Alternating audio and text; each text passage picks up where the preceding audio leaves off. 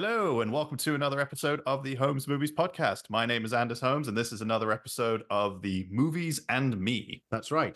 Uh, each one of these uh, episodes uh, are very special to us because we get to talk to one of our friends uh, about uh, the films that have meant something uh, in their lives. And it's my pleasure today to introduce my friend, Richard Bruno, who I've been talking about films and many, many other topics with for years now, um, and who is um, the father of a dear, dear friend of mine and my and, and my wife Lily, and uh, and and who uh, so is, kind of it's kind of family at this point, uh, and um, and who is a wealth of uh, knowledge and wisdom and stories and puns, uh, oh, and um, uh, and is generally. One of the great raconteurs that I know, and so I thought, who better to uh, to have on this uh, um, on this new format of our podcast. So, welcome, Richard. Thank, thank, thank you very much, Anders and Adam. I'm I'm delighted to be here.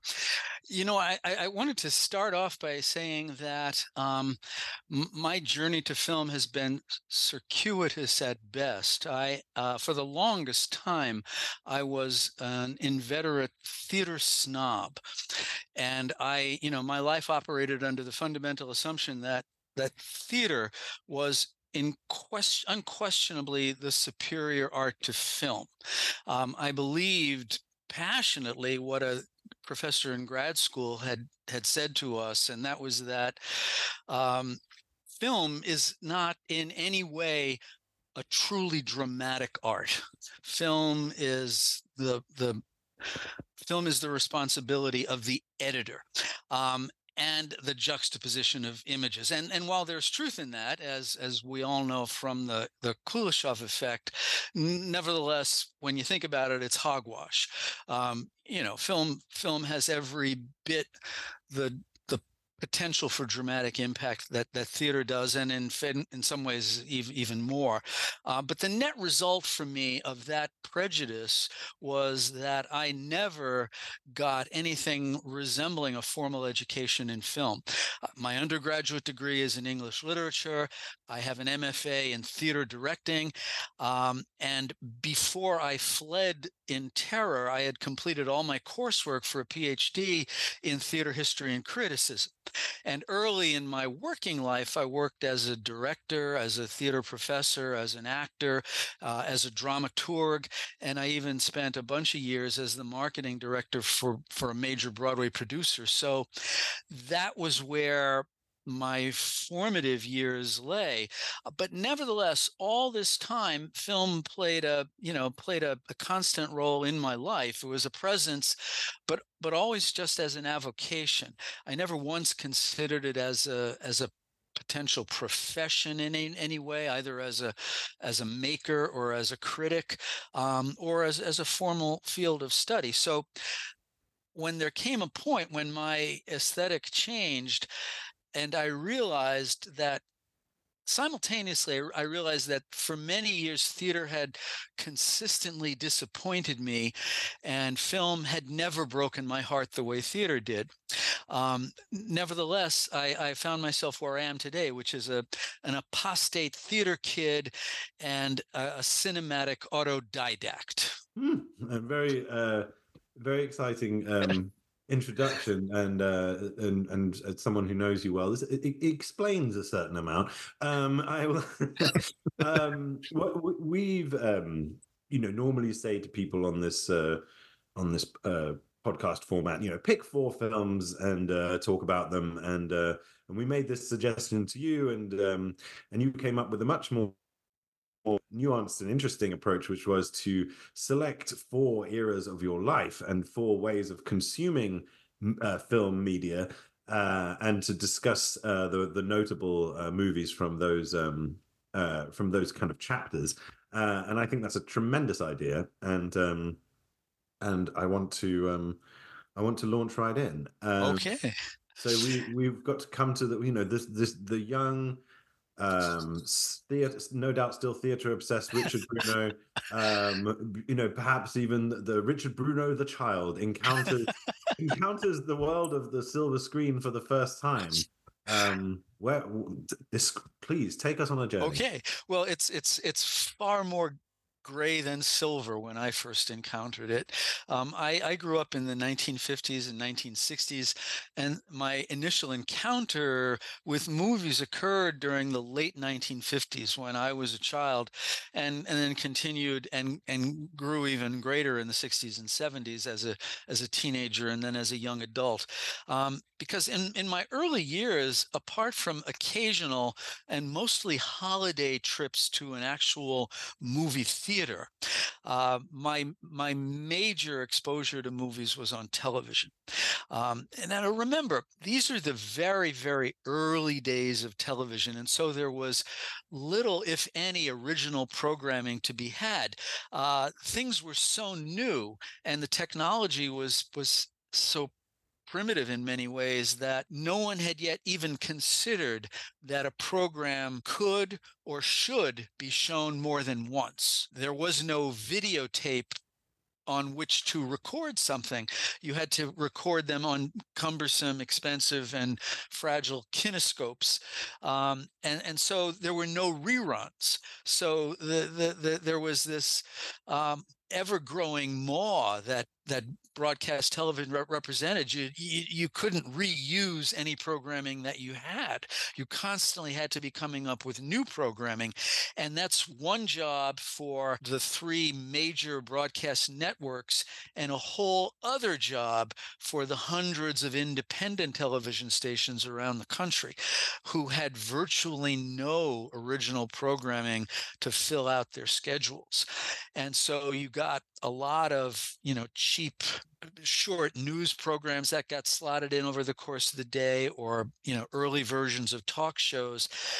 However at some point the hollywood studios realized and the and the television networks simultaneously realized that there was an answer here um, and the answer were the libraries that the studios had. Um, the in the mid to late 1950s the broadcasters realized that that Hollywood movies, especially old Hollywood movies from the from the 30s and the 40s, uh, represented a huge resource. These movies were not being shown anywhere else virtually in the country. Uh, there were very very few revival houses in the 1950s. Certainly, almost none outside of the major cities. Um, and uh, they weren't so these movies weren't playing anywhere. They were just sitting in vaults gathering dust or decaying in many cases. There were no home videotape players. There were no dvds there were nothing even vaguely hinting at the concept of streaming. So these thousands of films that the adult audience might have seen maybe once when they were kids or they were teenagers but the children and the teenagers of the 50s and 60s had never seen. At, at, most, these things were something their parents might have talked about, or mm-hmm. they might have seen a reference to in a book. You know, it's it's funny. What's what's playing in my mind now is the image of Jack Lemmon in the apartment, turning on the TV and realizing that uh, Grand Hotel is going to be playing and he sits up in his seat as he hears each of the cast members mentioned. And it to our millennial streaming all you know on demand eyes that just seems absurd. You know why get excited about uh you know the prospect of grand hotel which you can rent or buy or you know get on dvd or whatever. Or and watch on your phone. Yeah, yeah exactly. exactly. Um or I can ask AI to just make a remake of it, you know, uh, starring Prince or something. You know, I, I think it, it it it is what you're describing. You know, that that incredible excitement of seeing something that, if you were lucky and old enough, you may have seen once. Well, that, that's that's a very interesting point. It's sort of it it goes to this side of fundamental difference between eh, synchronous and asynchronous experience, and in a sense, podcast is is basically asynchronous radio, right? Um, you you don't have to schedule your time to to listen to it, but that was very much true in television. There is a there's a, a huge psychological difference between looking at a television program and i used to do that every sunday up until you know sometime in in the 1980s, I would look at the Sunday television program and circle things for the week. Um, and even if I had a you know a, a, VCR, I wanted to make sure that I would programming it to you know to record that. And I still do that. It's probably atavistic, but every Sunday I go to my my uh, my cable DVR, and yes, I still have cable, despite I also have a couple of dozen streaming channels, and and I go to the TCM program for the week and I, I select the movies that I'm going to record to the DVR uh, to go with the other hundred or so that I never watch. Um, but the you know this notion of watching something when it is on versus watching it whenever you want to is, is psychologically tr- tremendously different um, but to get back to TV, all of a sudden around 1957, I think, or yeah, 57, 58, the first Hollywood movies started showing up on television. They had made, I think it was the Universal had made the sale because they had the biggest library at the time. Um, and this was transformative because unless you were a film student, um, or worked in the industry, you had no access to these films. You'd, you know, occasionally you would be able to rent a film, rent a sound projector, get a hold of a screen, and get a hold of a dozen of your friends and watch a movie that way. But that was a rare, rare occasion. So suddenly overnight, these films started showing up and it started filling out uh, the, the, the networking program programming. And in New York City, where I grew up, um, there were some specific movie programs that were very, very important to me. Um, two of them ran on the the CBS affiliate. You know, there were three, obviously three networks: ABC, NBC, CBS. Um, and in New York City, the CBS affiliate, in a in a masterstroke of unimaginative naming, came up with two shows. One they called the early show because it was on at 5 p.m. and the other was, and you'll never guess, the late show. So at at five o'clock, um, the uh, the early show would come on, and it had a very recognizable theme song called the Syncopated Clock. Um, and once you heard that, you had this Pavlovian response. So it was time to, you know, gather in front of a television set. I'm not sure sure who the audience was for this, other than me. Um, but I guess you know you could watch it while you were preparing dinner for your family, perhaps. Um, and so a movie would run from five to six thirty. And oddly enough, on television in those days, all movies seem to magically fit into a 90 minute period including commercials it always was remarkable to me that that hollywood studios were so considerate you know making the movies of absolutely the right length so i would watch the late show maybe on weekends I would watch the early show quite frequently, but the movie the movie program that captured my heart and and certainly captured my attention ran on an independent station here in New York City and it was so successful that it was copied around the country on other independent stations and it was called the Million Dollar Movie. It too had a, an instantly recognizable theme song. It was uh, the the Tara's theme from Gone with the Wind, um, and that that would come on, and the movie's title, the, the program's title card would come up on screen, and it was it, it was cheap and and simple. It was a clapperboard on which was written the Million Dollar Movie, and that then cross faded into the name of the film, and the gimmick for this program was that it was like the early television version of a grindhouse. Yeah. Because they they would pick one movie and run it twice a night, Monday through Friday, four times a day, Saturday and Sunday. So over the course of seven days, it was possible to see this one movie 18 times. I bet you never did that, I, I, actually never did. I oh, tried. Oh, okay. I tried, but you know uh, my my family objected to the middle of the week school night you know staying up late to watch movies practice which so the most i ever got was maybe 10 you know 10 viewings of a film and there, there were two films that that were as far as my memory tells me the two that i i watched the most. And one of them is a natural. It's a no-brainer. I think if you know if Million Dollar Movie were around today, both of you, this would be one of your top films. And the other is this choice that I to the to, to this day I can't explain. Um, the 1st I'm one, dying to know what these are. well, the, the first one was King Kong. Now, Oh, you know, yeah. who wouldn't watch King Kong every day if you had the chance, especially if you'd never seen it before, but only heard about it? And of course, growing up in New York, this was like our hometown movie. You know, this was, uh, you know, this was the movie about the giant monkey that that climbs to the top of the Empire State Building. So uh, you could be sure that I would watch this film as many times as I possibly could. Um, now, the thing to remember is that um, this is 1950 whatever, and what we have in my family's house is a black and white television with a very modestly sized screen. If it was 20 inches, I would think that was large, more likely 17, 18, 19 inches diagonally, with an over the air antenna. Um, so the picture was inherently fuzzy.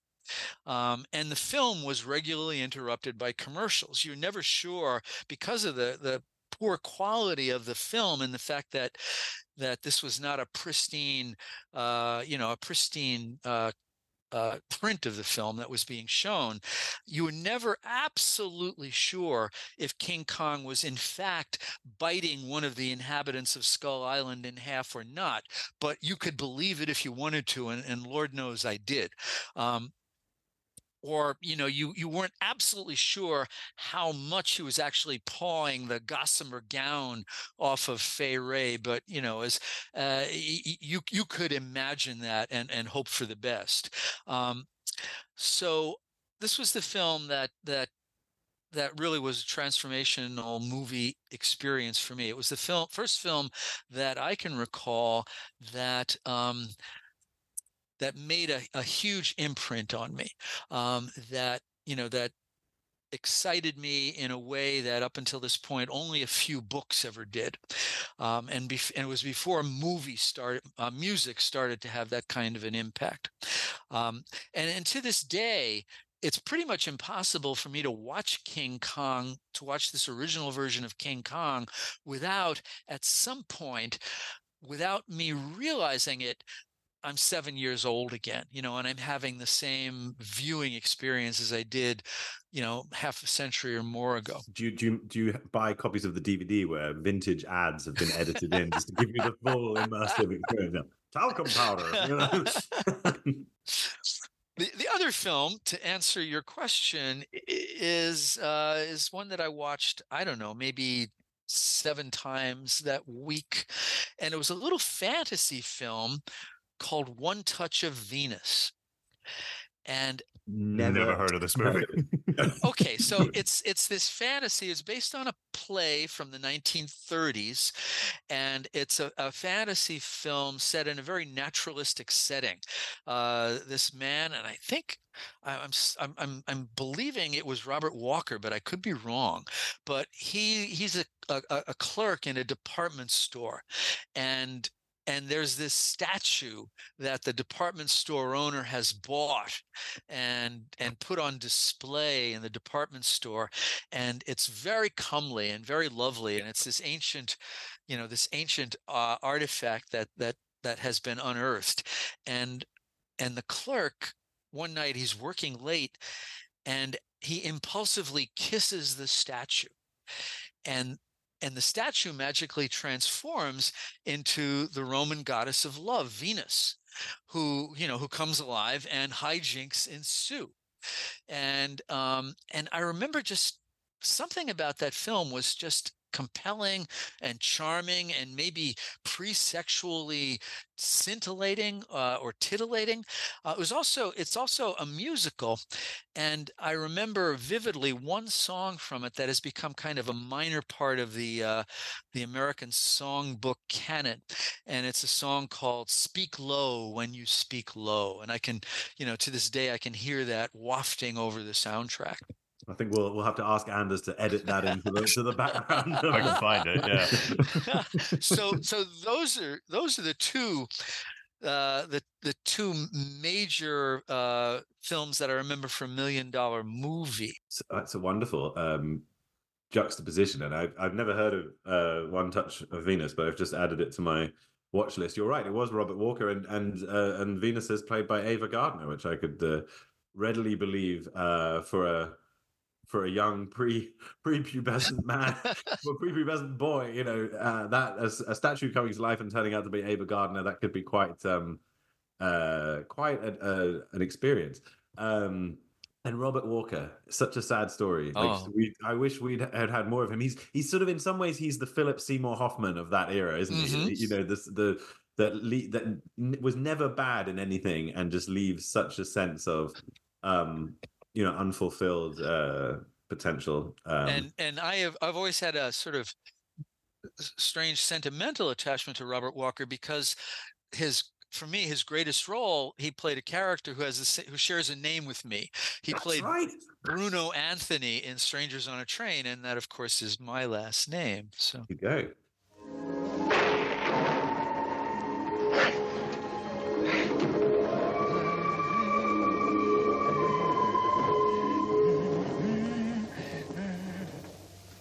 Please, how can I fix this if you don't stand still? I'm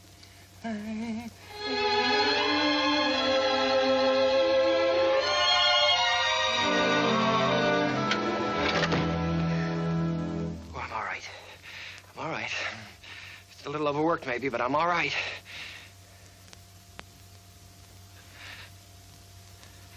You're moving.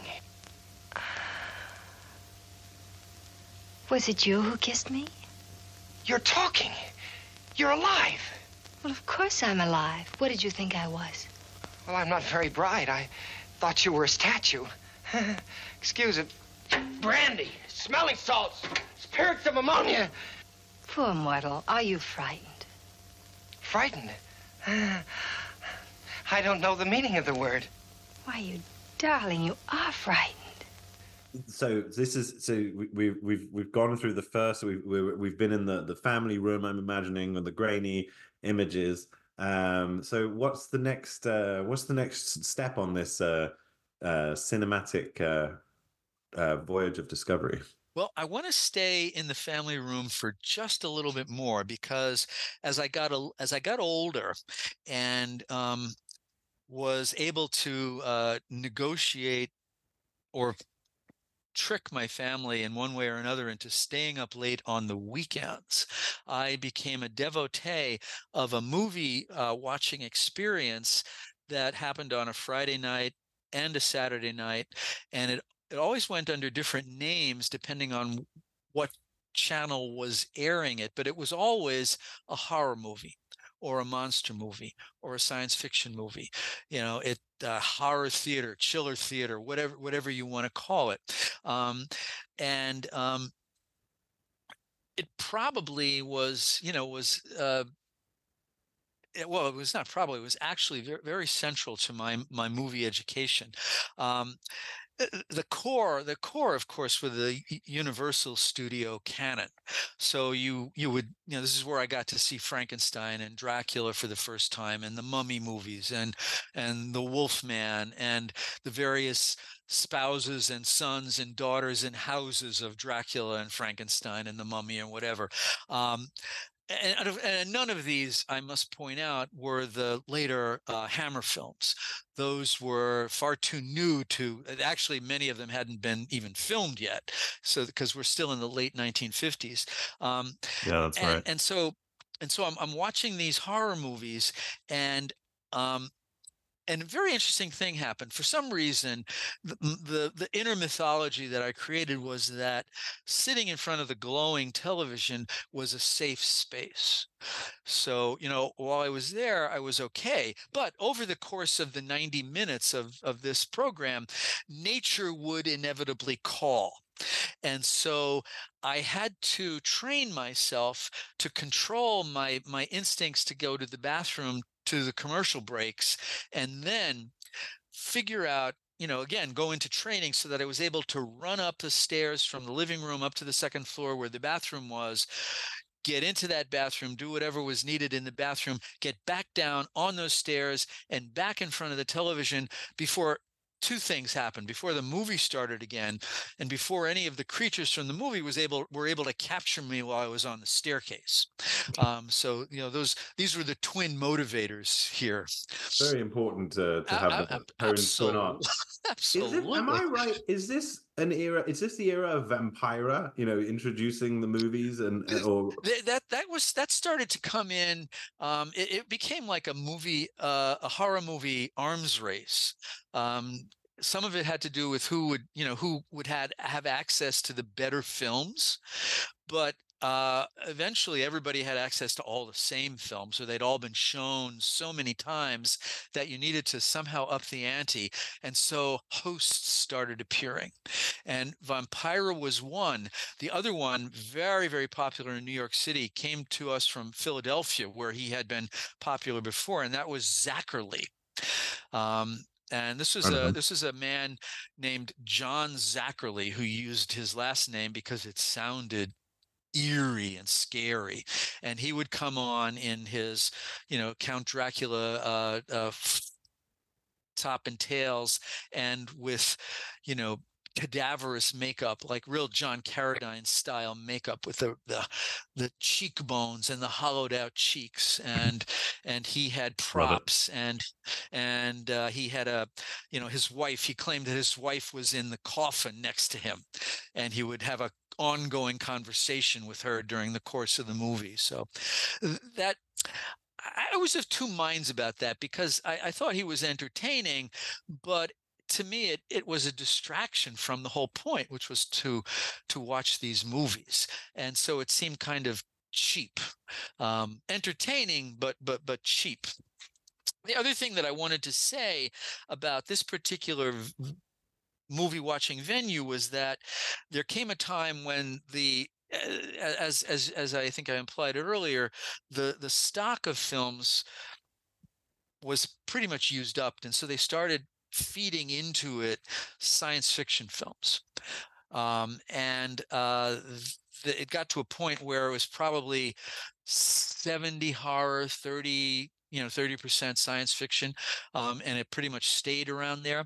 Uh, but in in 19 the 1950s and the very early 1960s science fiction films there were really two kinds. One were the you know the the the classic science fiction films like you know a rocket ship going to the moon or another planet or you know uh, something like that.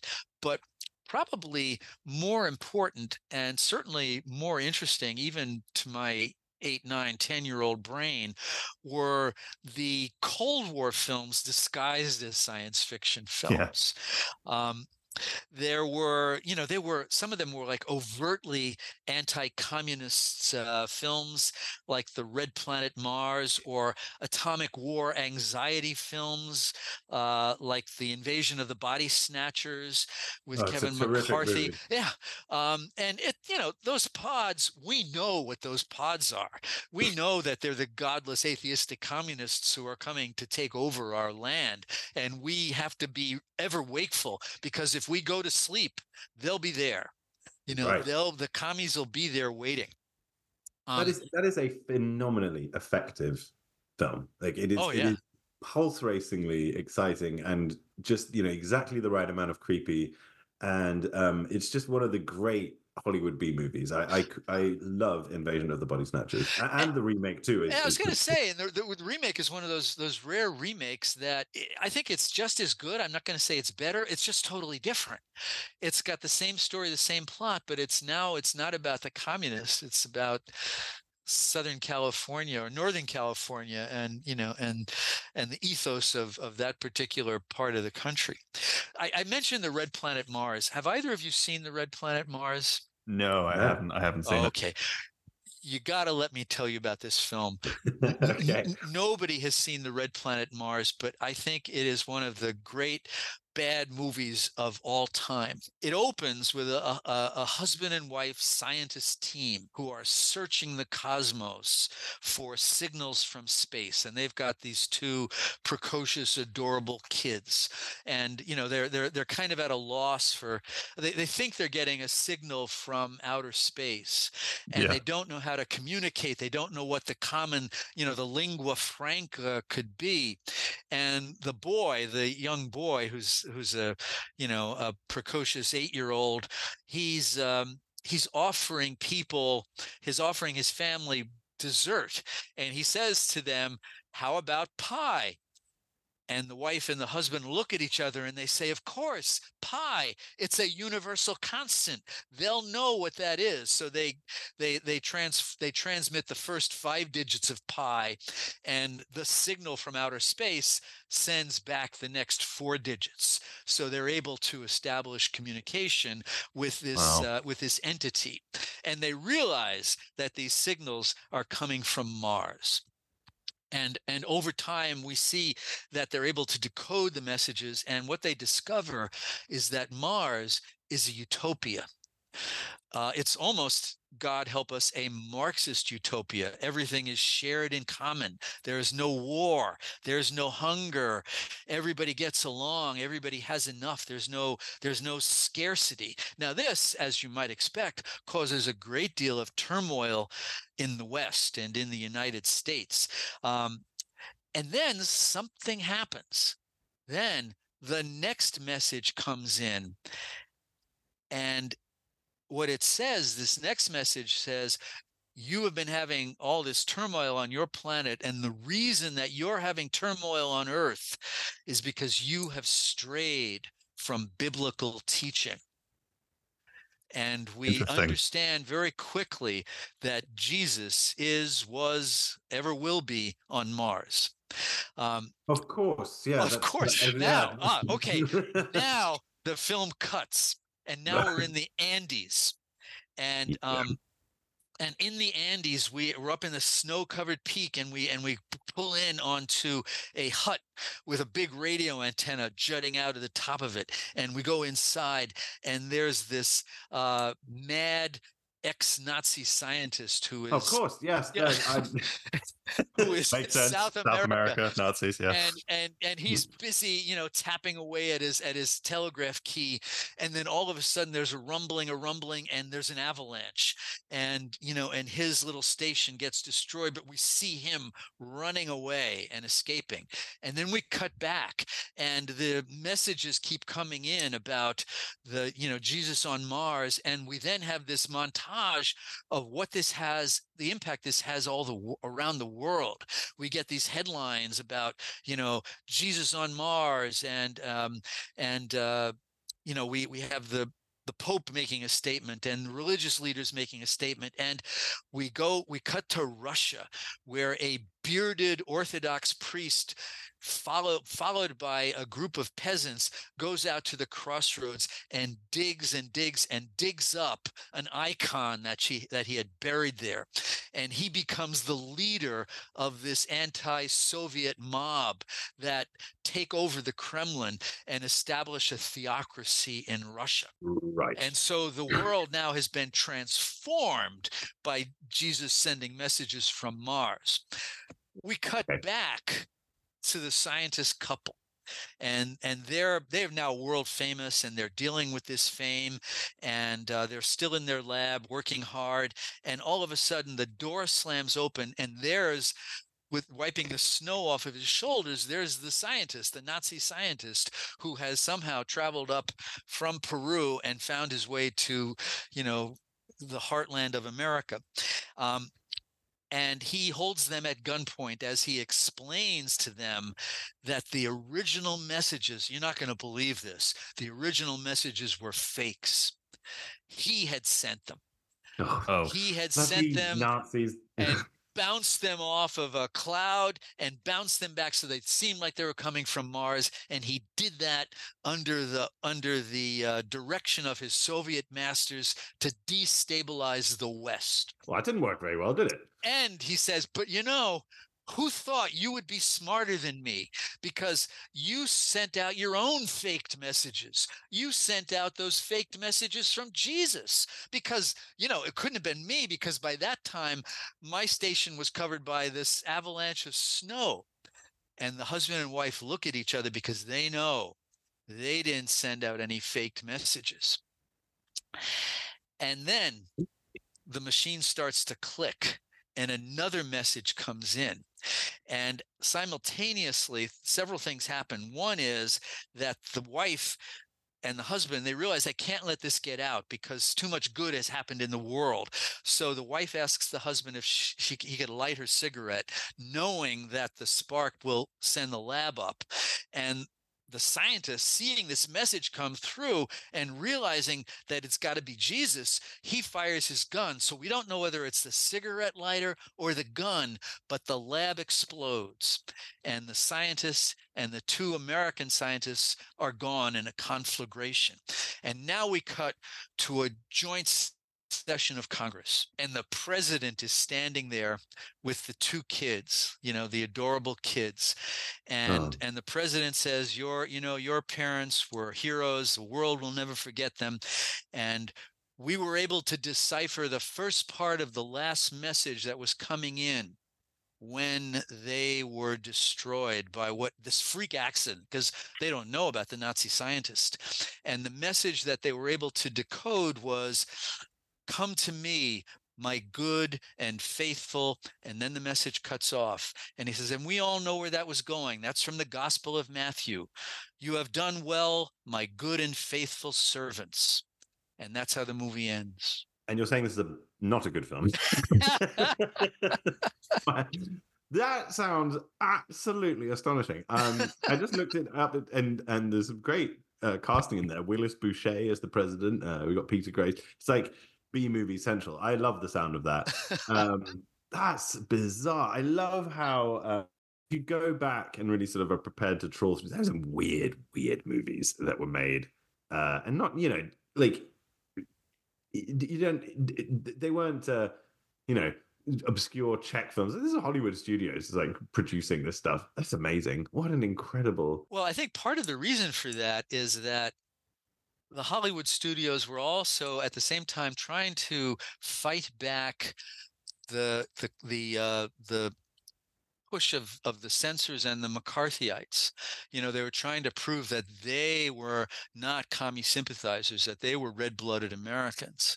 Um, you know, so that they, you know, they they made these films that were either overtly or, co- or seemingly covertly um, pr- propaganda items. Guys, allow me to interrupt for just a second here to fill you in a little bit on uh, what's been going on in my sleep, energy, and uh, mental acuity life of late.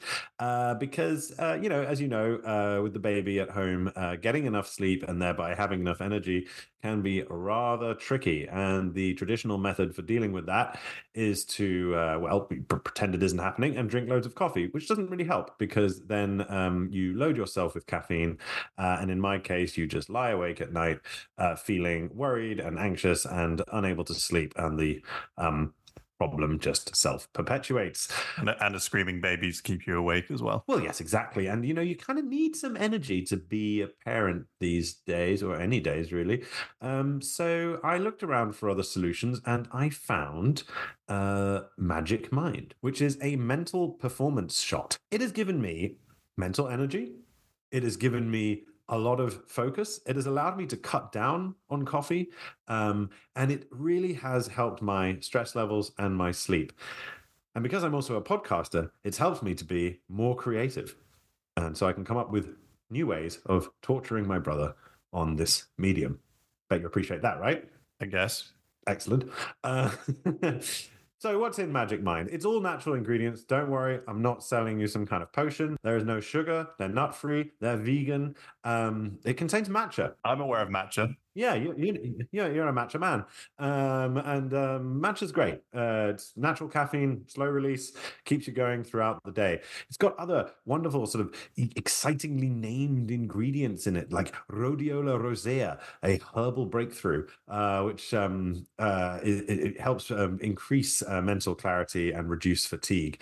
Um, so, if you are intrigued by this, or if you're a new parent, or if you're just a bit stressed and sleep deprived, why don't you go to magicmind.com forward slash holmes? That's H O L M E S. Magicmind.com forward slash holmes and use that very special offer code Holmes20, H O L M E S 20, to get up to 56% off your subscription.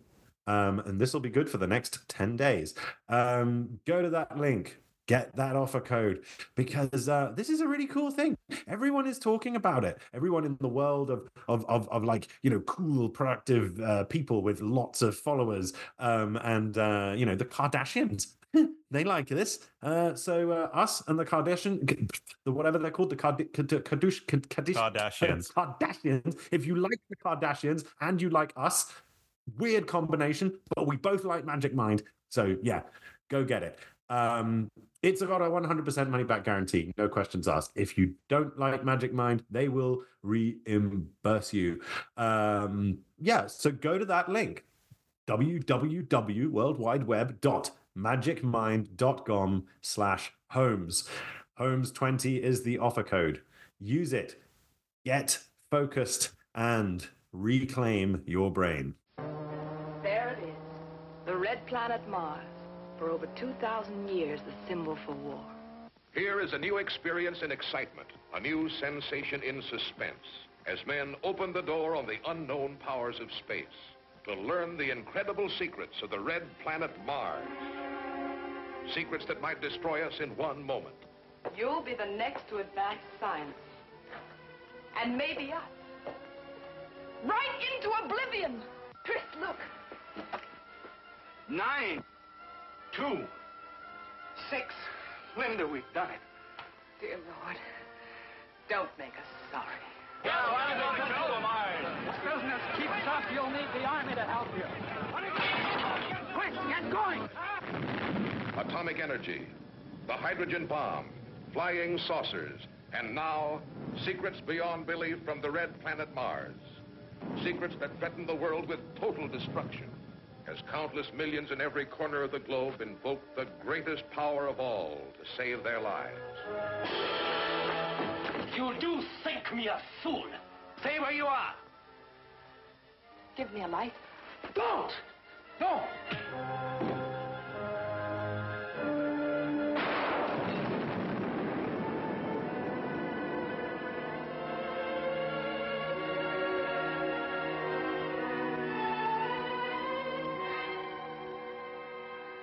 Now I'm ready to leave the living room.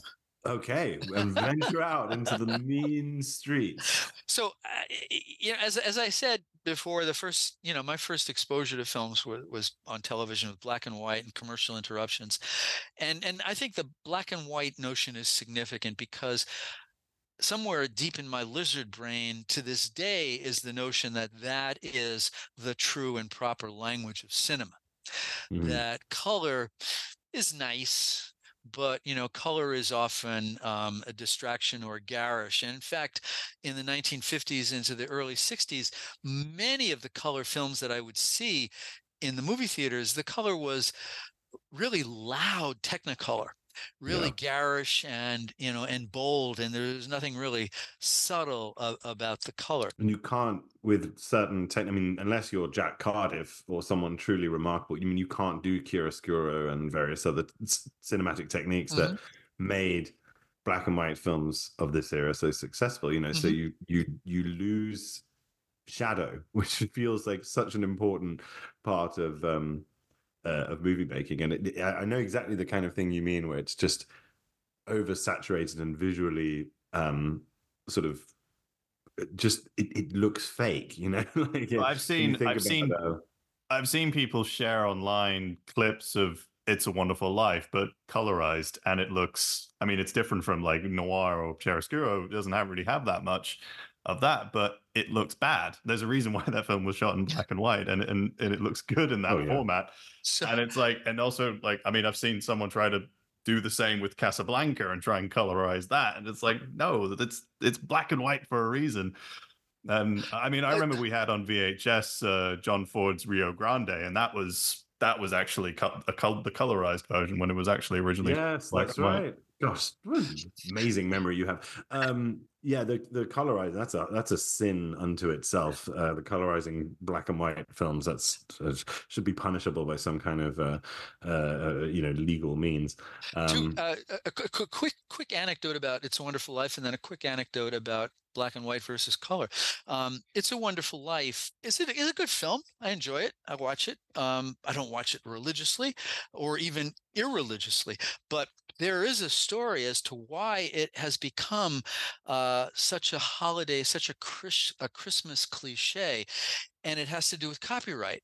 And the, the copyright owners mistakenly let the copyright lapse so that at a certain point, which coincided with the rise of the VCR, that film was available and in the public domain for about five or six years.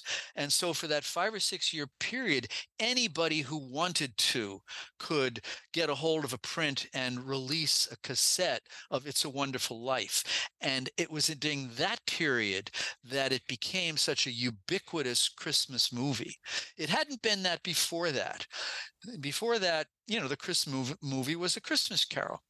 Yeah. Um, but with you know with with that copyright lapse for a couple of years the other the other interesting tiny little anecdote about black and white and color has to do with mike nichols and the making of who's afraid of virginia woolf which as you as you know is was released in black and white and Yeah. apparently it was intended to be a color film. It was a big budget film with with Richard Burton and with Elizabeth Taylor and George Segal and Sandy Dennis and major stars. Um, the first rushes came in from the first couple of days shooting and elizabeth taylor who was like 38 when she made the film was supposed to be playing martha who's in her 50s and the age makeup just wasn't working. It just wasn't realistic enough. And so the only way that nichols could think of to make the film was to shoot it in black and white and in that way the age makeup was convincing was credible Yeah, I mean, I feel like the black and white also works in the film's advantage, given the sort of I, I agree yeah, yeah, the tone of the film as well. I feel like you'd be sitting there going like, "What have they done to Elizabeth Taylor?" if they had if they had originally showed it in color. I mean, I'm often thinking that when I look at Elizabeth Taylor What have they- and and Richard Burton for that matter. When I was uh, when I was growing up in New York City, um, and I think this actually may have been a national thing, not just in New York City. Uh, we talked about Christmas movies. Well, there was also there were also a couple of Easter films, and one of the Easter films, which which was shown once a year, every year, uh, was The Wizard of Oz. Now. I, I've been struggling my whole life as to why this was an Easter film. I haven't come up with any any satisfying answer to that question yet. But nevertheless, it was on every year at Easter time. Um, so that's how I first watched The Wizard of Oz, not in a movie theater, but on television, on a black and white television. And I thought this is a great film. It's a wonderful film, one of my favorites. I, you know, I'll probably watch this film for my whole life. And so we jump ahead to uh, when I'm in college, and some film club or film studies group is showing The Wizard of Oz. And I thought, well, now that would be a nice ironic thing to do with my ironic friends because I'm I'm an ironic person. That's very much part of my brand at this point. So so we went to see The Wizard of Oz and I'm sitting there watching it and you could have picked me up off the floor when she gets to Oz and all of a sudden the movie's in color. I had no idea whatsoever that any part of this movie was in color. I love, by the way, I love the idea of teenage Richard trying to play it cool with Richard, sort of, "Uh, this and then suddenly the film goes like, "Oh, shit!" You? What have they done to the movie? um, that's brilliant.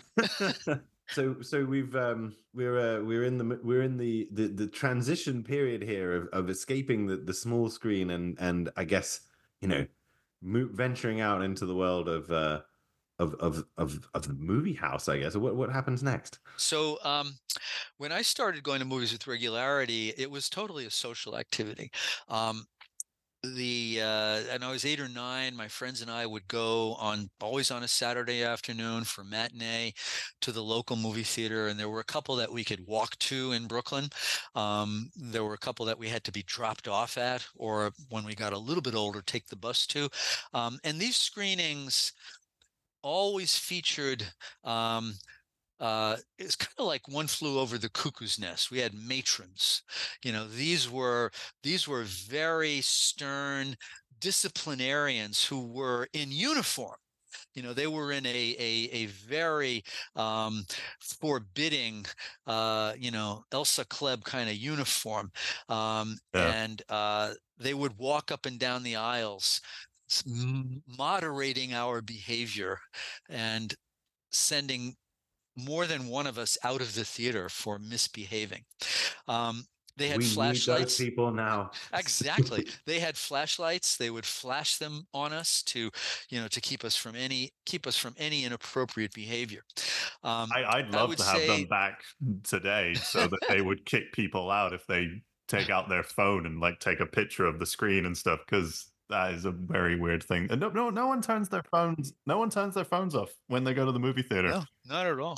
Oh You know, I-. I You've- you've, really you've really you've hit a sore spot in Anderson No, but was, I remember one time this years ago. I can't remember what movie it was. It was in um the in, it was in Copenhagen. I think it was during the afternoon or something, or late afternoon showing, and someone didn't turn their phone off, but they didn't put the phone on silent. So his ring, he, it, he, it was like the full ringtone or whatever it was, and he dropped the phone between the seats. So he was trying to get his phone while it was loudly ringing during the film, and it was just like it completely took me out of it. I can't remember what I was watching. Maybe I so I maybe the film didn't do that. it's so much to bad me. you can't remember what you were watching it just, But it just- was the whole so- film is it was so angry. It's like I'm always quite tempted to like throw popcorn at people. I was like, turn off your phone, kind of thing.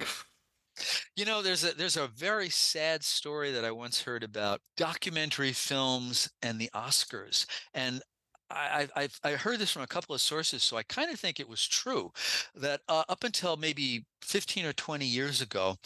Uh, when they would be in the process of nominating documentary films for best documentary, the nominating process includes only people who are in that particular field so that documentarians nominate documentaries cinematographers nominate cin- cinematography etc and working under the premise that 90% or more of the documentary filmmakers were either in los angeles or in new york they would arrange a week of marathon screenings at a theater in los angeles and a theater in new york and all documentarians could sit there and when they came into the theater and these things would be ganged you know so they would just they would splice all the movies together and so they would run nonstop. Um, and you would be when you walked into the theater you would be given a flashlight and you were instructed so that you would sit there and start to watch a documentary by you know i don't know the Maysles or something Yeah. and you would watch it until you didn't like it and when you didn't like it you would turn your flashlight on and start streaking the you know the screen with the beam of light. And once enough people had done that so that it was hard to view the film they would switch over to the next projector and start the next documentary. And this is how they would cull the documentaries. It's like the equivalent of throwing tomatoes at people on a stage in a theater performance. yeah That's really bad. Imagine being the guy like putting putting so much work into your documentary, and you feel like, oh, this is my time to shine, and then someone just shoves a flashlight at the screen. You'd probably feel like, I'm never going to do this ever again. it is my time to be shined on Yeah, exactly. Oh, my God. word. Um, actually, you know, little little name drop. Al Maysles was actually a, a great uh, personal friend of my uh, uh, in-laws, and and Lily and her sister very much grew up alongside um, that family, and uh, his daughter helped your daughter Richard uh, deliver Sarah. her first child. Yes, so Yeah. there's a nice little uh, connection there. Um, anyway, um, you see, I told you we're all one big family. Um, So I'm so you're, in I'm- the, you're in the movie house in with your ne'er well friends, getting getting harassed by a militarized usherettes and usherettes. and I would say that my my diet of films broke down as 10% westerns 40% science fiction 50% horror um, and and there was a, there was a genre of horror films that was that became incredibly popular in in the United States in the 50s and 60s. They were all the product of a of a, a masterful Schleichmeister, uh, Schlockmeister named William Castle, Yeah, and I- he I'm- specialized. yeah. I'm a. I love the, know- all this. I love all the stories about what he, the all the gimmicks, like with the tingler. Well, that's yeah, yes, with, that's what I wanted to talk about. Two Oh, of those really? Oh, wow. gimmicks. Yes. So one of them was for a, a film called uh, The House on Haunted Hill, which is an entirely forgettable film, entirely forgettable, except for one fact about it, Mm-hmm. and that is the gimmick for this film was something that Castle called uh, emergo. He came up with these futuristic sounding names for these little little uh, kitschy gimmicks that he had. yeah. Uh, at a key point in the action in this film, uh, the the haunting on Haunted Hill begins, and a skeleton appears on screen and starts to menace the characters. But Yeah. he wants to involve the audience. So over to the right of the screen, there is this area that had been curtained off, and the curtain is pulled back, and there's a life-size iridescent skeleton on a motorized pulley that begins to move out over the audience, sending thrills and chills throughout the theater. Oh, and I, I saw the movie once where that happened, and I've read about other screenings of it. Invariably, the the skeleton didn't didn't do well because it was immediately pelted with you know with candy and popcorn and and anything else that that people could find to to throw at it. And I always God no thought that, that, that well, I always thought that that Andrew Lloyd Webber stole the crashing chandelier in Phantom from from William Castle and you know the House on Haunted Hill. And the other film was one that you mentioned, Anders, The Tingler. And I I recall this film with great affection. The the notion in this film, the the big concept is that scientists discover it because people are in this community are dying of fright and their autopsies show that their spines are crushed when they you know when they go into these paroxysms of terror and they eventually a, a scientist discovers that there is this creature called the tingler which somehow gets into your body at moments of great terror and latches itself around your spine and sends this tingling pressure throughout your body. And the only way to survive is to scream. Scream as loud as you can. And so people do that and they're able to survive and they're able to, you know, overcome this this monster in this this little community. But as the film seems to be coming to a conclusion, uh, Vincent Price, and of course it's Vincent Price, he comes out, breaks character, breaks the fourth wall, talks to the audience in the theater, and says, "Ladies and gentlemen, I am, I have to tell you that a tingler has gotten loose in your theater, and the only way to protect yourselves is to scream." Now, before people start screaming, let me tell you what, what William Castle did. He went out and bought hundreds and hundreds of Army surplus airplane wing deicers. And the wing deicer was basically nothing but a vibrating motor. And so he would install these vibrating motors behind uh, numerous seats in the movie theater so that when when Vincent Price came out and said, Beware the tingler, scream, scream, they would flip the switch. And, you know, uh, scores of people in the movie theater would sort of jump up out of their seats because all of a sudden the tingler was tingling their seats and causing it to vibrate and jump. And mayhem ensued. I mean, the, this is it's really astonishing because I mean, the, the, the given the that you know movies are open to everyone. I mean, it's not impossible to imagine someone with I don't know a heart condition or a, a, a, a nervous disposition, a traumatized war veteran, for example. Like you know, there's a lot of lot of people who could be very Or- vulnerable or- to this kind or, of or, or uh, you know somebody who de-ices airplanes for a living. right. Exactly. Yeah, the last thing they Well, want to see. two things on that. One is that in another of his films, he covered he covered his his his uh, his took us on that because the film offered you a uh, an insurance policy if you were frightened to death he would pay off a million dollar insurance policy you know everybody Yeah. got a policy when they walked into the theater Frightened to death. Yeah. Okay. The other was that this was even a bridge too far for William Castle because after the first week or so, there was tremendous backlash to this, and he in fact had to stop doing it and and remove those de-icers from the theaters that he had installed them in. I, I I read an interview with um with John Waters, the director. He he's a, he he was a fan of William Castle, and he talked about how he would sometimes go to theaters that were showing the Tingler and try and see where if they had like the the shocking the shock the machine under the seats and stuff. And yeah, it's amazing that he he he did that. Uh, and yeah, it's I don't think you could ever do that today because you would get quote cancelled very quickly. I guess. Well, now they now they have to they have to and, and I think rightly announce if they're going to be strobes in a in a in a movie Yeah, or in, true. in a yeah, theater yeah. production because they have such a deleterious effect if you have epilepsy.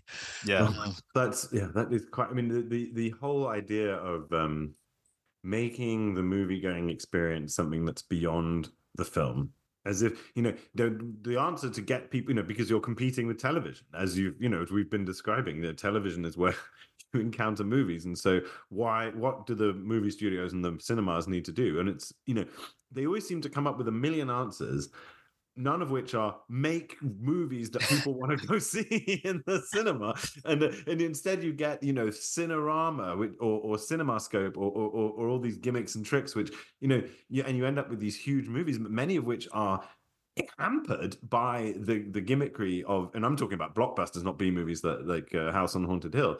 Um you know the, the the 3d or the you know various other things that actually um hurt the quality of the film. I remember years ago anders we were watching the film the law and jake wade. Do you remember that? And there's a scene Yeah. where they are attacked by indians and at various points i think they were using 3d in the film. You you just have this image of a- arrows being shot at the at the you know the audience. But what it really looks like is people throwing twigs at the camera. Uh, Yeah. we were just laughing our heads. There was, uh, I mean, the the third Friday the Thirteenth film. They decided to shoot the whole film in 3D, and the whole experience. I've seen like a behind the scenes documentary, and the whole the whole. The, the, the, because the cameras were so big and like the cranes to use them were so big as well they would often break down and also like the actors had to remember be like oh we have to get the stick to make the gimmick work it has to come into the frame here and you can see one of the actors trying to make sure he's getting the stick in the right place as well. It's just like yeah it, i mean yeah it does kind of ruin the sort of quality of the film a little bit. i mean it it is friday the 13th but yeah but it, it's just it, it, but because they're shooting it in 3d and because it's very aware you know you're aware of that it does kind of take you out of the movie a little bit. You know one of the uh, one of the most successful and invidious um, attempts to add kind of extra cinematic value to uh, the film going experience has to do with movie ratings. I remember reading an article about movie ratings. Movie ratings came in um, in 1970 around there.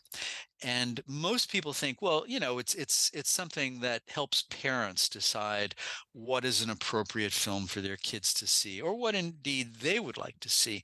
Yeah. And and i'm sure there's truth in that but the real thing about movie ratings is the value of the r rating and the x rating because in 1970, what you also have is the explosion of made for TV movies, but made for TV movies that are at a time when there's pretty much still only the, the three broadcast networks. So, Yeah. what an R rating or an X rating told you was that you have to go to the movie to see this. You're never going to be able to see this at home. You know, you can keep all your TV movies. You're going to never going to see any nudity or hear any real language. You have to go to the movies to experience that. I think like these days, it's like physical media. You have to. It's like because like for some like I mean, there was the thing about I think it was last year or the year before. It was the thing about French Connection where they it was being on Disney Plus and they had cut out like a little bit of the movie where it was you know a, a racial He uses the N word, doesn't he? Yeah. Yeah, yeah, yeah. So they- they- which is a very, it- which is a very important part of understanding his character. You know that Yeah. this is a, a racist New York cop. Yeah, Yeah, and they also did it for um the Tom Hanks movie Splash, the one with Daryl Hannah, like because she walks around and she's like naked and stuff, and they actually digitalized underwear on her to to cover up the nudity and stuff. But in the in the DVD, it's it's it is what it, it's it's it is what it is kind of thing. Ladies and gentlemen, please do not panic, but scream! Scream for your lives! The Tingler is loose in this theater, if you don't scream, it may kill you. Scream! Scream! Keep screaming! Scream for your lives! It's here! It's over here! Help! Help! Help! Look out, it's under the seat! Ladies and gentlemen, the seat! The Tingler has been paralyzed by your screaming. There is no more danger. We will now resume the showing of the movie. The final thing that I wanted to talk about were the what I call the the real movie palaces, um, and so I'm I'm jumping ahead decades here to the uh, mostly the 1980s, and I'm in my 30s now, and my obsession with films has continued to grow. And what I find myself taking greater and greater advantage of are are the revival houses, and there are many, many of them in New York City at the time. Uh, I live on the Upper West Side, and you know this neighborhood was just filled with with really great revival houses during that period. I didn't live here then. Um, but you had the Thalia, you had the Regency, you had the Metro, you had the New Yorker, among among others. They're Yeah. gone now. Um, mostly Oh. killed by VCRs and then DVDs and and New York real estate prices. But my favorite of these revival houses was uh, the one that I spent by far the most time in was a little theater in the East Village called Theater 80 St. Mark's. Um, that was its address, 80 St. Mark's Place, right off of Second Avenue on 8th Street in St. Mark's Place. Um, it had opened up, I think, in the 1920s as a small nightclub. Then it had transformed in the 50s into an off-off Broadway theater, where in fact, in fact, I think it was one of the first places that showed um, the uh, Threepenny Opera, uh, the you know the theatrical production of the Threepenny Opera in the in the United States. Right. Um, and by the 70s, though, it was operating as a revival house, and I would say I spent something like maybe 75 80% of my saturday afternoons throughout the late 1970s in through the 1980s in there. And my my very patient wife catherine let me do this and i hope had more interesting things to do with her own time. Um, but I, I probably saw hundreds of films during these saturday visits. The films were almost always programmed as double features usually and sometimes even triple features. Uh, most my most vivid memories are of the many, many, many noir films I saw, but they also had Marx Brothers marathons or Charlie Chan marathons or um, Preston Sturges marathons or Laurel and Hardy marathons. So it was a really uh, important venue for me for my my cinema education and I remember with with such clarity one particular Saturday afternoon where I got to see one after another all three versions of the Maltese Falcon. And I, you know, of That's course, right, knew there's the M- Yeah. multiple versions of it. I Yeah. mean, I, I, I, I, I knew the John Huston Bogart one. I knew it. I had seen it a few times by this point in my life, but I had I had maybe heard that there was another version, but had no idea that there were two other versions. Um, there's one from I think 1931 uh, called "The Maltese Falcon," starring Ricardo Cortez, um, and that was followed a few years later by a film starring Warren William and Bette Davis called "Satan Met a Lady." Um, where the yeah, well, the, the the fat man has become a fat woman played by Alison Skipworth, um, and the you know the uh, the falcon is no longer a falcon. I think it's a it's a jeweled cornucopia that is that is in turn filled with jewels, um, and again, just just absolutely astonishing to see all three films and to see them together um, and to see them in really good quality prints um, and to see the different ways the evolution of the Sam Spade character from a um, a wisecracking, sleazy, corrupt guy. Both the Ricardo Cortez and the and the Warren William are that, but you know, by the time Bogart gets a hold of the, he's, you know, he's still, you know, wisecracking, but there's a complexity and a fatalism that you know that that just was totally totally escaped for the other the other two productions and that wasn't that wasn't what they wanted to do that wasn't they were what the film they were interested in making. But in any case theater 80 st mark's uh, which is now i think something else entirely i think it may be closed entirely but it's probably the place where i got whatever insights and education that i have about the theater they were happened they happened on east 8th street in greenwich village Wow. That's amazing. I think like for me growing up, the cinema that meant a lot when we were growing up in London. I think it was the um because we grew we grew up in Clapham. It was the Clapham Picture House cinema, which uh, I mean we went to that a bunch of times, and it was so cool every Yeah. time when because like some sometimes they would have like a screen that was like right near the entrance when you go in, but then like other there was another door that went to like all the other screens which were in the other side of the building, and it was kind of like as a kid for me it was like you know it's like you're going into a different place it's like a maze and it's like it's it's like ooh what's going to happen and everything and i remember it always being quite like excited it's like when you're going on a roller Ah. coaster ride for the first time kind of thing and it was uh yeah it was i always There's really enjoyed that particular there's a particular magic to going to a cinema in a city. yeah Uh, and I mean in the inner city, and which is now rarer and rarer because they've been closing. And and uh, you know to to come out of this highly profound, private, dark experience of being in the in the film, and then suddenly to be in the hustle and bustle of New York or London or whatever, and it's um it's thrilling you know to be then also be to be brought into that place to be taken out of the noise and the and the um the the the whatever the carryings on of the city and then taken into this this this vault you know this quiet place of movies and magic it's uh Uh-huh. it's really something uh and and and yeah it's not the same when you drive to a strip mall and and, No. and go into a huge multiplex for uh, for a dozen years or so i would um i would go by myself on a a- Friday morning because in New York City, when film opening dates still meant something, most first run films would open on a Friday. Yeah. Um, so they could review it in the Friday paper and you know, get the weekend crowd. So I would go on a Friday morning to the Loews State Theater, which is in Times Square in Manhattan, and I would go to the first screening of each new James Bond film. Um, and and this was i think primarily you know the, the roger moore era and the audience for this 10 in the morning screening on a friday would basically be me and pimps you know I was going to say Times Square in the 1970s.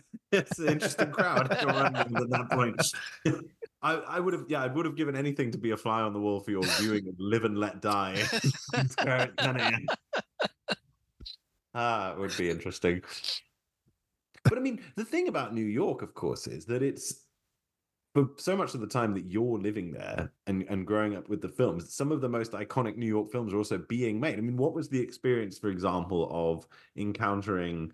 Um, I mean, there's a Woody Allen films, obviously, but th- but then think about something like um, the, the taking of Pelham One Two Three, which is a sort of Mhm. household favorite of ours, wh- which for me is one of the ultimate New York films because it tells a story that uh, most New Yorkers can can relate to, which is having a total nightmare on the subway.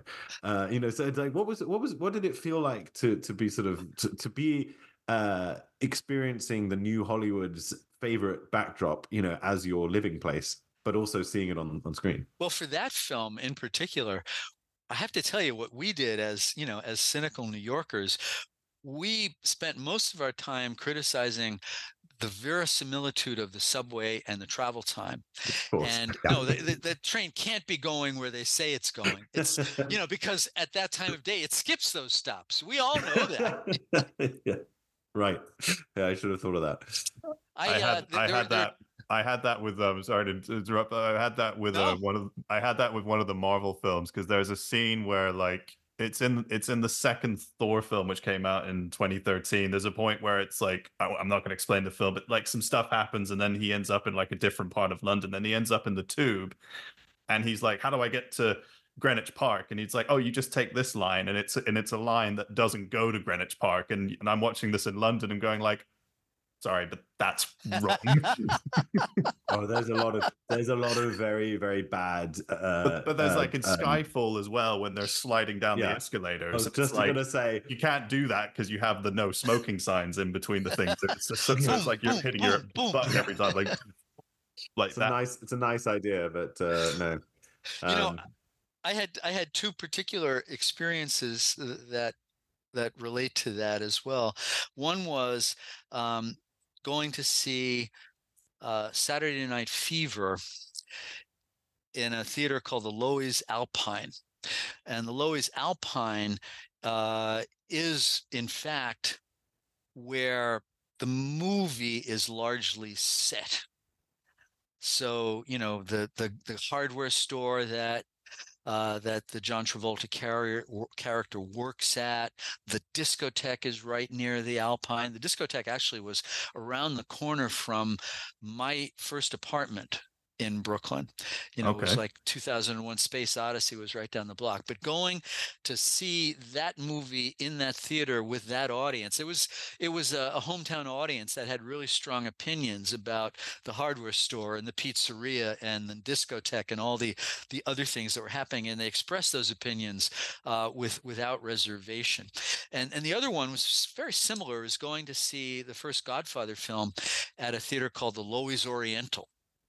And that was right smack dab in the middle of uh, a mafia tinged neighborhood uh, that I actually grew up in called Bensonhurst. And I have to say that the people in that theater did not applaud for the police. I can imagine. Mhm. So yeah, And they thought that, you know, that Fredo got what he deserved and it was entirely, you know, understandable and and it happened what should happen. Um, and uh, that, you know, they they very much were a partisan paisan audience. but um you know as you, we we've sort of mentioned a few times you know the um the era that that, that comes you know after this is uh um you know the one where we suddenly are able to start having uh physical media of our own and be able and start to increasingly being able to have on demand uh, access to the films we love. And i mean you know this is something that we grew up taking very much for granted. And so I want to explore a little bit with you, Richard. You know, what it was it like as someone who had perhaps dreamt of this uh, possibility their whole life, but had never had the opin- had the ability to uh, to record and access uh, home movies, and you know, uh, especially as you know, uh, as someone who's just become a parent, you know, being able to go to the cinema at that stage of life, it, it becomes a lot more tricky. Um, so, you know, what what was that sort of transition like for you? I in college I knew slightly a, a guy who was the son of a someone who at the time was a very uh, well-known theater critic. The critic was named Walter Kerr, and I I knew his son in college. And I remember he told me one day, and I just was my mind was blown by this. He said that his father loved silent comedy. You know, he loved like Chaplin and Keaton, and you know, and um, others of that ilk. And he had a, a, home setup where he and he owned copies of these films so he could watch them all the time and and that to me that just didn't seem connected to the to the real world i just couldn't i couldn't understand how that could be how that could be possible. And and then there came a day my, my wife is an actress and an actor and she uh at one point early on in her career she got cast by edward albee the playwright who was who had decided that he would take a number of his one act plays and take them on tour around the country and he would follow them and give lectures at local colleges in connection with the plays. So she's cast in this thing called albee directs albee and before they go on tour he has a party for the cast in his magnificent two-story loft down in in uh, tribeca. And I go there and it's you know it's fascinating for me because i'm still as i started out this by saying i'm still very much in the theater world and so actually meeting edward albee was uh, something that i never thought would be possible.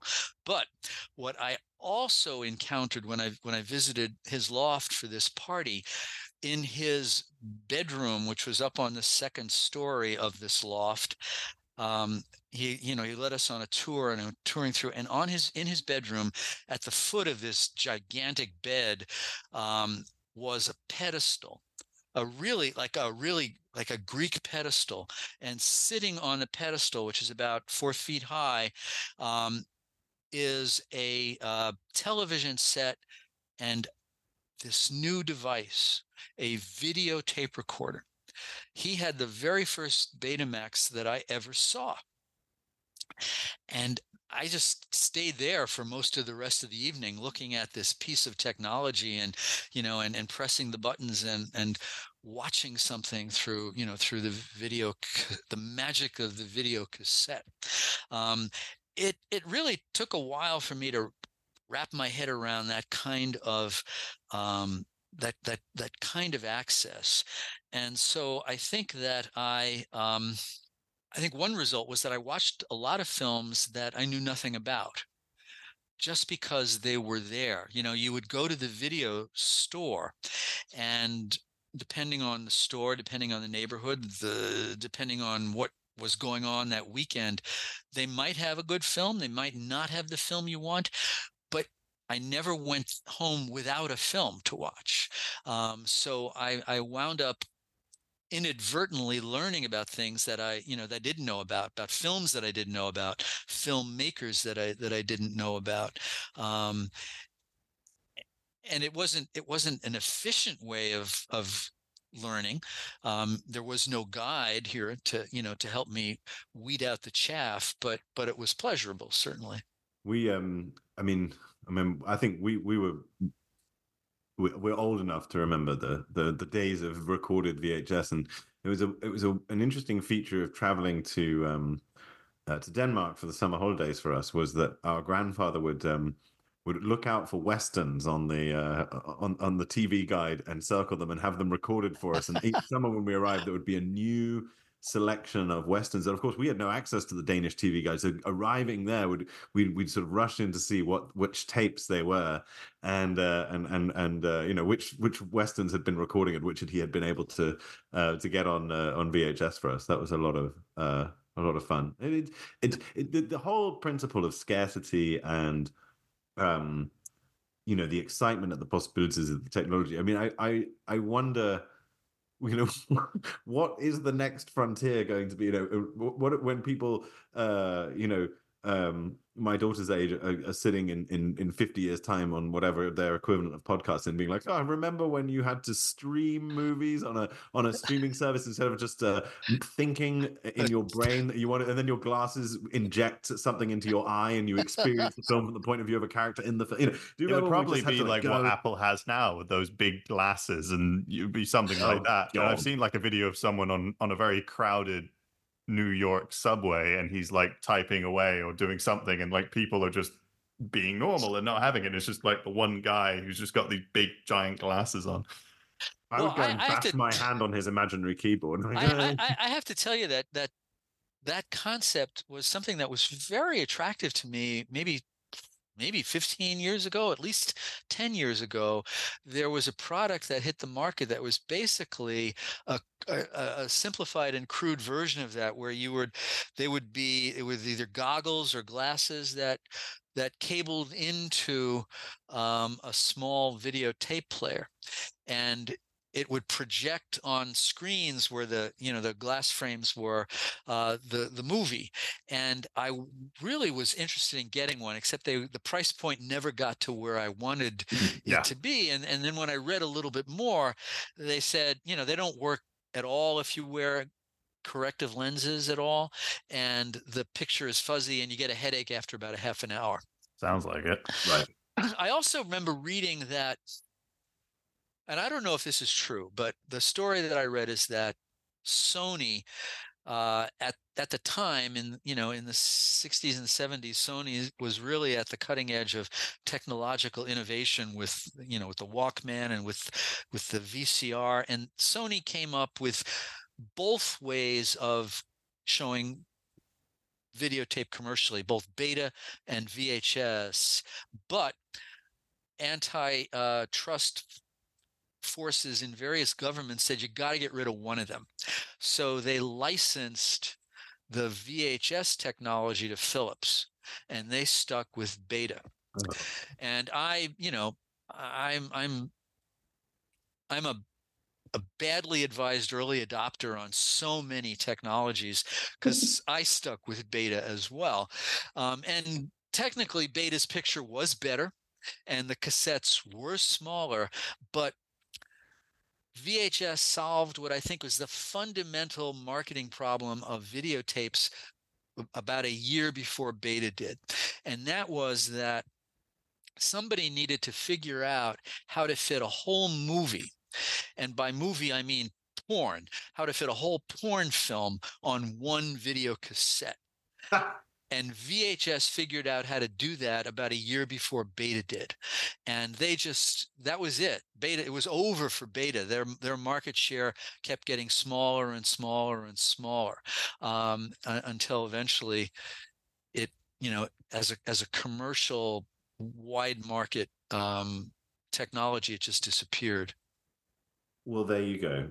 Um, the um, uh, it reminds me of this uh, Dana Gould bit. You know, he talks about the evolution of phones and how in the beginning, um, you know, mobile phones came out and they got smaller and smaller and smaller and smaller, and then you realize that you could actually watch pornography on them, so they've got bigger and bigger. And bigger. Um, yeah. So you know, there, there you go. Uh, pornography as a uh, cultural uh, well, catalyst. I, I think there there is a doctoral dissertation there. Maybe somebody's already written it, and that is that you know the impact of pornography on on technology in the late 20th century. I mean, it's just it's everywhere. It's it's it's a it, know it's a driver of innovation. It it just yeah, just like war. well, um, I think um, I think that's a very um, uh, I don't know what kind of note it is, but it's a good note on which we could start to wrap up.